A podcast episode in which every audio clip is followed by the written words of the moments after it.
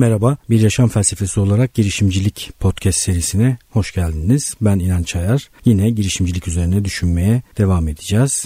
Öğrendiklerimi, aldığım ilhamları sizinle paylaşmaya çalışacağım. İlham vermeye çalışan bir podcast olduğunu söylemiştim bu podcast'in. E, bu arada Eren Aslan e, teşekkür etmiş podcast için ve ilham verici bulduğunu söylemiş. Ben de kendisine buradan teşekkür ediyorum soru sorabilirsiniz. Ee, bir de sizi tanımama yardımcı olabilirsiniz. Ee, aslında şu anda ben e, size hitap ederken hangi ihtiyaçları karşıladığımı kendim tahmin etmeye çalışıyorum. Ee, bunun dışında göndereceğiniz e-postalarla, sorularla, soracağınız sorularla siz de beni yönlendirebilirsiniz. İnançayar.com'da podcast sekmesinden ve iletişim sekmesinden bana ulaşabilirsiniz. Ya da inanç.fikritesisat.com adresine e-posta gönderebilirsiniz. Soru sorabilirsiniz ya da podcast'ten nasıl faydalandığınızı yazabilirsiniz. Bu benim açımdan önemli. E, şimdiden teşekkürler yazacak olanlara. Başlayalım. Yakınlarda Gaziantep'e gittim. E, biraz oradaki deneyimden bahsedeceğim. Gaziantep benim bir süredir eğitim e, ve danışmanlık için gittiğim yerlerden, illerden bir tanesi. E, gayet de koşarak ve keyifle gidiyorum. Çünkü ben birçoğunuz gibi büyük ihtimalle güzel yemek yemeyi seven bir insanım. Gaziantep'te de bu ihtiyacımı karşılıyorum. Bir de çok sevgili dostlarım var orada. Bir eğitim e, ve bir e, mentorluk e, için gittim. Eğitimde bir üretim sektöründe çalışan bir firmaya, bir şirkete, bir anonim şirkette çalışanların motivasyonuna dair, strateji gelişmeye dair ve hedef belirlemeye dair bir eğitim verdim. Bir miktarda çalıştay şeklinde geçti çalışma. Orada bu çalışmayı yaparken fark ettiğim bir şey oldu. Ee, özellikle sizinle de paylaşmak istiyorum. Liderlikten de bahsettik tabii çalışma içerisinde ve e, size daha önce anlattığım denetim odağının içsel olması konusunu orada da açtım. Ee, yani insanın kendisini yönetmesi, bahane üretmemesi ve olayların kontrolünde olması gerektiğiyle ilgili bir bilgi paylaşımında bulundum. Ee, sonra üzerine konuşmaya başladık. Bir tane örnek geldi. Örnek çok güzeldi, ilgi çekiciydi. Birlikte üzerine düşünelim isterim. Ee, şöyle bir soru geldi aslında örnek değil de soru diyelim. Soru şuydu birisi eğitime katılanlardan birisi izin iznim olmadığı için ismini kullanmıyorum şu anda. Şöyle bir soru sordu. Dedi ki bir bankaya e, gidiyorum ve bankadan yurt dışı ticaretle ilgili bir izin almam gerekiyor ya da bir hesap açmam gerekiyor. Tam hatırlamıyorum o kısmını. E, ama banka şube bu konuda yetkili olduklarının farkında değil. Hatta işte aradım yönetmelikler buldum gösterdim. Gösterdiğim halde ilgilenmiyorlar. Ee, ben de işte bunun artık o bankayla yapılamayacağını düşündüm. Sizce bu durumda benim odağım dışsal mı oldu? Yani lider değil, lider tavrıyla davranmadım mı e, diye sordu. Önce bir siz de düşünün ne düşünürsünüz yani bir banka şubesi var aslında kendi görevleri içerisinde size vermesi gereken bir hizmet var ve bu hizmeti vermesi gerektiğinin farkında değil şubedekiler vermiyorlar dolayısıyla bu hizmeti söylediğiniz halde bu bilgiyi onlara verdiğiniz halde bir şey değişmiyor ne yapardınız?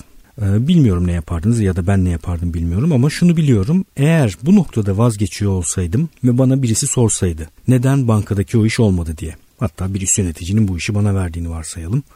Ve bana soruyor neden olmadı e, bu yaptığın iş diye bana sorduğunu varsayalım. Bu durumda eğer benim cevabım banka ile ilgili bir takım şeyler söylemek olursa yani e, bankada işini yapmayan birisi olduğunu söylersem yapmaları gereken üzerine düşeni yapmayan birileri olduğunu söylersem ve bu nedenle bu işin gerçekleşmediğini söylersem odam dışarıda. Yani bir başarısızlık durumunu kendi dışımdaki bir takım faktörlerle izah etmeye çalışıyorum. Nasıl olacağını şu anda bilmemekle birlikte nasıl yaklaşılması gerektiğini biliyorum. O işi oldurmak diye bir tabir kullanabiliriz burada. Oldurmak lazım. Yani bankanın, şubenin, şubede çalışanların ideal çalışanlar olmasını beklemememiz gerekiyor. Yapmaları gerekeni yapmalarını beklemiyor olmamız gerekiyor. Biz ne istiyorsak, neyi elde etmek istiyorsak, neyi başarmak istiyorsak onu başarmanın ve elde etmenin bir yolunu bulmamız gerekiyor. Bu bankanın genel müdürlüğüyle görüşmek olabilir, yazışmak olabilir. işi başka bir şubede halletmeye çalışmak olabilir. Şube içinde başka biriyle görüşmek olabilir. Bilmiyorum ama lider ruhlu, kontrol odağı içsel olan birisi bu işi oldurur bir şekilde diye konuştuk. Sonra da sordum kendisine ikna olduğu olup olmadığını. O da ikna olduğunu söyledi ve biraz meseleyi daha berrak hale getirdiğini bu örneğin kendisine söyledi. Ee, ben de gayet mutlu oldum. Onun için sizlerle de paylaşmak istedim. Bu tarz egzersizleri her zaman yapmak lazım. Çünkü odağı dışarıya almak çok kolay, çok basit. Yani hiç farkında olmadan bu odağı dışarı alma noktasında kendinizi bulabilirsiniz. Bunun nedenlerinden bir tanesi de şu, e, bir şeyi bilmekle o şeyi uygulamak aynı şey değil. Yani odağınızın içsel olması gerektiğini şu an biliyorsunuz. Belki buna ikna da oldunuz ve odağı içsel olan bir insan olmak istiyorsunuz ve bunun mantıklı olduğunu düşünüyorsunuz. Bütün bu şeyler sizin odağınızı içeri almanıza yeterli olmayacaktır. Çünkü diğer tarafta odanızı dışsal tutma konusunda çok ciddi bir tarihsel birikim var. Oraya çok yatırım yapmışsınız. Aristo'nun sözünü hatırlayalım. Korkak eylemler yapa yapa korkak oluruz. Cesur eylemler yapa yapa cesur oluruz. E, odağı dışsal eylemler yapa yapa artık her eylemimiz odağı dışsal hale gelmeye başlıyor. Onun için ilk birkaç eylemde biraz zorlanabilirsiniz açıkçası. Bu mesele üzerine düşünüp sürekli kendimizi bu noktada geliştirmeye çalışmamız gerekir. Çok kullanmanızı önereceğim kelimelerden bir tanesi kendinizi buna alıştırırken nasıl sorusu. Bol bol nasıl sorusu sormaya çalışın. Soru sormak enteresan bu arada ya da düşünmek enteresan diyelim. İnsan diğer varlıklardan ve işte cansız varlıklardan farklı olarak düşünebilen bir varlık. E, hayvanlarda da bir miktar düşüncenin belli formları bulunabiliyor ama insan en yüksek düşünce formuna sahip. Düşünceyi en yetkin şekilde kullanan varlık. E, ve düşünme yoluyla aslında belirlenmişlikten biraz kendini kurtarıyor. Yani bir taşı bıraktığınızda yere düşüyor. Yani taşı bıraktığınız anda taşın e, yarı yolda karar almasından bile bahsedemeyiz ki. Yani taş bırakıldığında belli kuvvetlere tabi olarak düşer.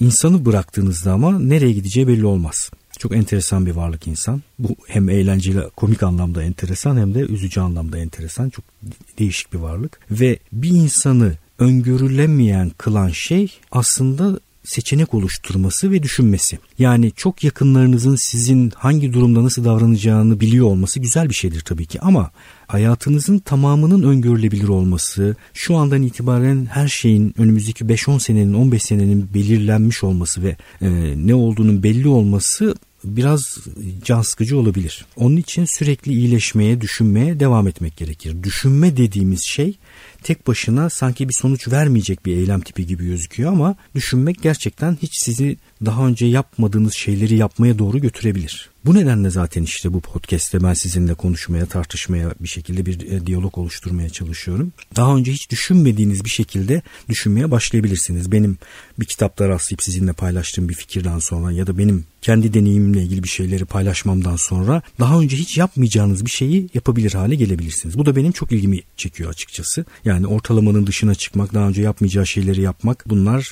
seçenek oluşturan şeyler diye düşünüyorum. Düşünerek seçenek oluşturuyoruz. Yani biz hayatın içerisinde bir takım şeyleri yaparken her yaptığımız şey için düşündüğümüzü söyleyemeyiz. Her yaptığımız eylemin arkasında uzun uzun düşünülmüş süreçler yok e, rasyonel bir varlık olduğumuzu iddia ediyoruz ama e, o kadar rasyonel değiliz. Zaten bununla ilgili de bir sürü yazılmış kitap var. Daha sonra paylaşırım. İrrasyonel bir tarafımız var. Duygusal bir tarafımız var. Mantık mantık dışı davranan bir tarafımız var. Sezgi karşıtı davranan bir tarafımız var. Benim sevdiğim taraflardan bir tanesi. Her eylemimizden önce düşünmüyoruz bir kere.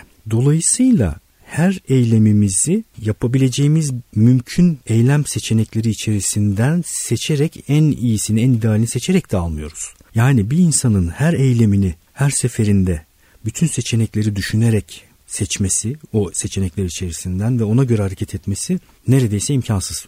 Bir kere onu çok yavaşlatacaktır. Dolayısıyla arada bir düşünme boşlukları oluşturmak önemli. Yani arada bir ben şu anda hangi seçeneklere sahibim? Ben şu anda başka neler yapabiliyor olabilirdim? Ben şu anda hangi mekanda olabilirdim?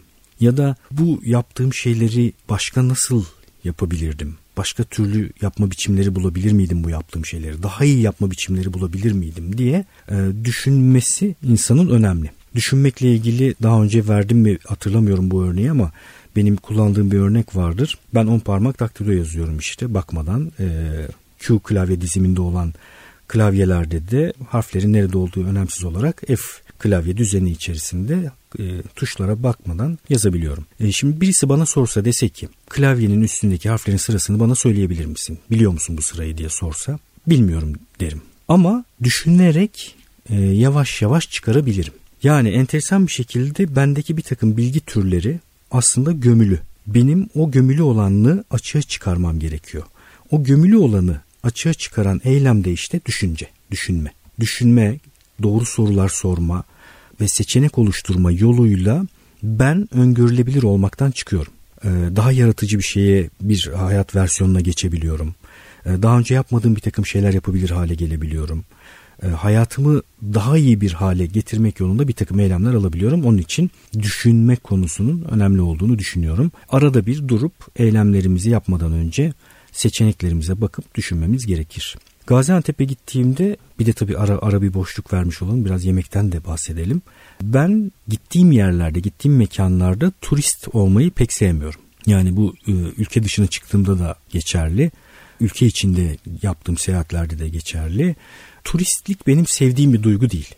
Çünkü şunu biliyorum İstanbul'dan mesela biliyorum İstanbul'da yaşayan birisi olarak İstanbul'un turistik mekanları aslında yaşamayan yerler. Bir tür böyle müze gibi. Ee, biz normal şehrin yaşayan insanları oralarda yaşamıyoruz. İlginç olan yerler de orada değil. Onun için turistler ezberlenmiş bir şekilde belli noktalara gidiyorlar. Yerel halkın belki de hiç uğramadığı bazı yerleri çok önemliymişçesine ziyaret edebiliyorlar. Ve işte bir takım meşhur şeyleri tadıyorlar. Bir takım meşhur mekanlarda yemek yiyorlar. Ben de bunun tam tersini yapmaya çalışıyorum. Yerelde birileriyle onların bilgisinden ve deneyiminden faydalanarak bir yerel insan gibi yaşamaya ve yemek yemeye çalışıyorum. Ee, daha önce hatta yerelle keşfettiğim bir takım lezzetlerin popülerleşmesi sonucu sonrasında daha kötü hale geldiğini de fark etmeye başladım. O da beni hep çok üzmüştür. Neden? Çünkü keşfedilmek ve popüler hale gelmek illa kaliteden ödün vermek anlamına gelmemeli. Ne zaman kaliteden ödün vermek anlamına geliyor? Kurum ya da kişi aslında neyi iyi yaptığını bile bilmediği zamanlarda.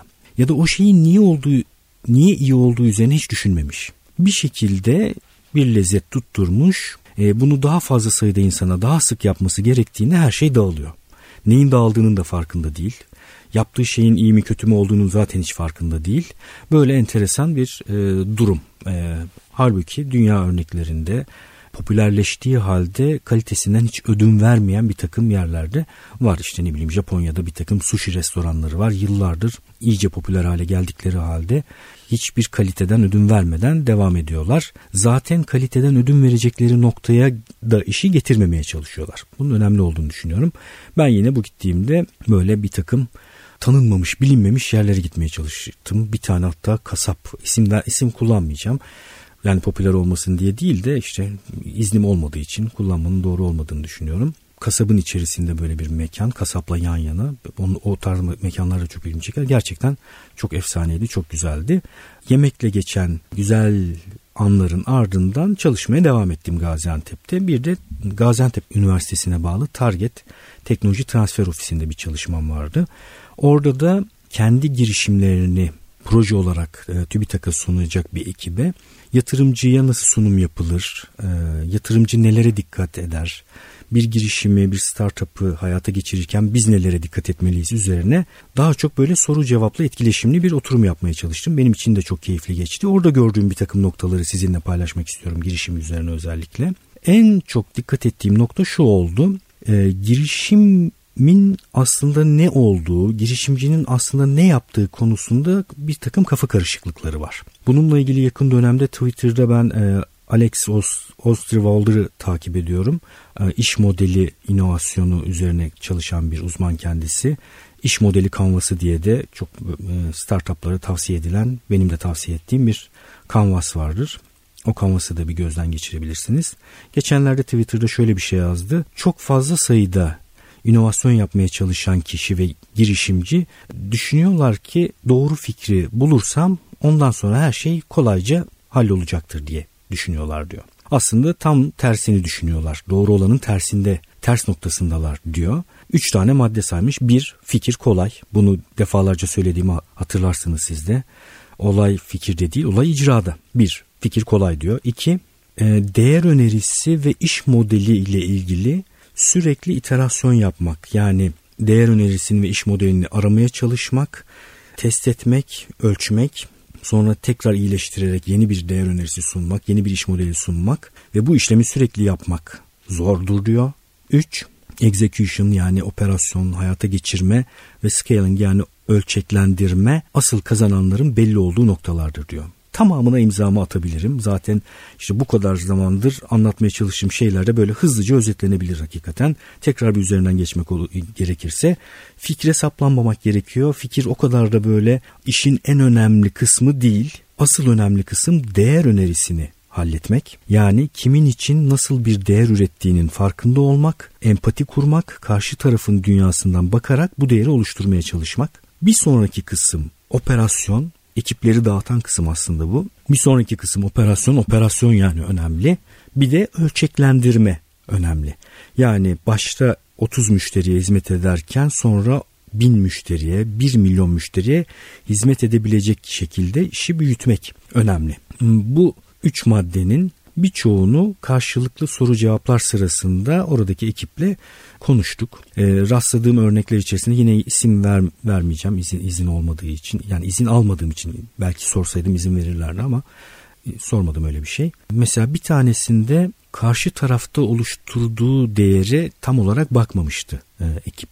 Yani karşı taraf karşı tarafın bir havucu var mı? Yani müşteri dediğiniz kişinin gerçek bir ihtiyacını karşılıyor musunuz? Girişim yaparken bunu çok iyi düşünmeniz gerekiyor. Bir başkasında işin finansal kısmına pek bakılmamıştı. İş modeli de nedir? İşin finansal kısmıdır. Yani biz bu işi yaptığımızda, bu işi bir süre sürdürdüğümüzde harcadığımız maliyetin, paranın, yatırımın karşılığını alabiliyor muyuz? Hatta şöyle söyleyebiliriz halk arasındaki deyimiyle attığımız taş ürküttüğümüz kurbağaya değiyor mu? Bu noktada da ben yine girişimcilerin daha çok kendi dünyalarından meseleye baktıklarını görüyorum.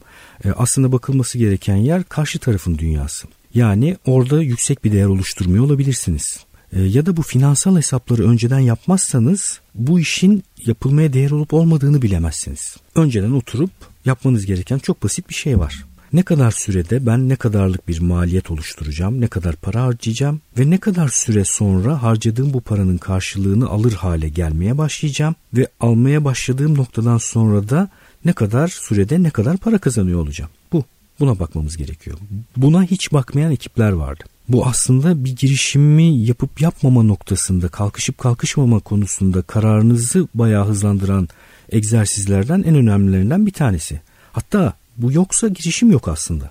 Çünkü girişim dediğimiz şey kuran kişilerin o girişimi harcadıkları emek, zaman ve maliyetin katlanarak onlara dönüyor olması demek. Bu meselenin biraz e, atlandığını gördüm. Bir de ben ne yapıyorum? Asıl mesele nedir? Yani bu işte benim e, beni karlı hale getirecek asıl nokta nedir üzerine pek düşünülmediğini gördüm özellikle. Bu da çok kolay cevap verilebilecek bir nokta değil. Yani iyi düşünmek gerekiyor. Asıl buradaki temel nokta nedir? Ben hangi meseleyi çözmeye çalışıyorum? Yani hatta şöyle tarif edilir bu. Karşı tarafın görmeye çalıştığı iş nedir? Bu işi görmesine yardımcı oluyor mu benim ürettiğim ürün ya da hizmet? Bu konu üzerine e, düşünmek gerektiğini söyledim özellikle oradaki konuşma sırasında da. Ee, onun dışında gayet keyifli geçti. Ben aralarında çok başarılı olacak girişimler olduğunu da düşünüyorum açıkçası. Oldukça iyi çalışılmış, iyi düşünülmüş, pazar araştırması yapılmış örneklerin iyi, ol, iyi örneklerin olduğunu düşünüyorum. Son olarak bir başka nokta daha e, biraz üzerinde çalışılması gereken bence pazar büyüklüğü tespit etme konusunda da bir takım sıkıntılar vardı. Pazar büyüklüğü tespit ederken ya çok pembe gözlüklerle bakılıyor yani işte ne bileyim örnek vereyim gazlı içecekler içen herkes benim müşterim diyorsunuz bir içecek üretmeye çalışıyorsunuz. E, halbuki insanların davranışlarını değiştirmek, onların cebine başka bir ürünü koymak, e, bir üründen vazgeçirip başka bir ürüne geçmelerini sağlamak, raflarda kendinize yer bulmak gibi çok büyük problemler var burada. Yani gazlı içecek içen herkesi kendinize müşteri kitlesi olarak bulamazsınız, alamazsınız. Ya da deri eksikliği nedeniyle pazar büyüklüğünü tespit etme konusunda bir takım çekinceler vardı. Burada da cesur davranılması gerektiğini düşünüyorum. Belli aralıklar tespit edebilirsiniz. Yani mesela diyelim ki e, bir dükkan var, e, bir dükkan kuracaksınız, bir mağaza, perakende mağazası kuracaksınız. Burada günde kaç ürün satacağınızı tahmin edememenizi anlayamıyorum. Yani şöyle bile düşünseniz bir insan buraya girdi, e, birilerine ürünlerle ilgili bir şeyler sordu ve sonra birine karar verip kasaya ödemesini yapıp çıktı. Bu ne kadar sürebilir diye düşünürsünüz ve bir günde bu süreden kaç tane olduğunu düşünürsünüz. Mesela bu sizin üst limitiniz olur ve bir yaklaşık tahmin yapabilirsiniz. Hiç tahmin yapmamaktan, e, hiç veri kullanmamaktansa mümkün olan en iyi tahmini yapmaya çalışmanın önemli olduğunu düşünüyorum. Ee, benim e, üniversitede arkadaşlarımla hazırlıktaki arkadaşlarımla bir tanesi makine mühendisliği okurdu. O mesela orada kullandıkları bir problemden bahsetmişti bana. Ben de o problemi örnek verdim. Bir küvetin ne kadar su alabileceğini hiçbir ölçüm yapmadan tahmin edebilir misin? Soru bu. Evet yani bunu tahmin etmenin bir takım yolları vardır. Ya da bir küvetin ne kadar sürede dolacağını tahmin edebilir misin musluğu açtıktan sonra? Tamamen dolu hale geleceğini. Yine bunu da tahmin edip etmenin yolları vardır. İşte ne bileyim bir bardağın kaç saniyede dolduğunu hayal edersin, düşünürsün. Bir sürahide kaç bardak olduğunu tahmin etmeye çalışırsın. Bir küvetin kaç sürahi alacağını tahmin etmeye çalışırsın. İşte bir küveti bir insan boyuyla düşünerek bir e, prizmaya benzetip gelen cevaplardan birisi de buydu zaten. Prizmanın hacmini bulabilirsin. Suyun akış hızını tahmin etmeye çalışabilirsin. Yani bir şekilde tam bir veri olmadan elimizde de pazar büyüklüğüyle ilgili bir takım tahminler yapmanın mümkün olduğunu düşünüyorum. Bundan kaçmamak gerektiğini düşünüyorum. Evet bugün özellikle bu bölümde e, özellikle değer önerisi üzerine e, girişime kalkışmak için çok basit gibi görünmekle birlikte aslında işin fikirden sonraki kısmının önemli olduğu ile ilgili ağırlıklı olarak konuştuk. Önümüzdeki bölümlerde yine konuşmaya devam edeceğiz, düşünmeye devam edeceğiz.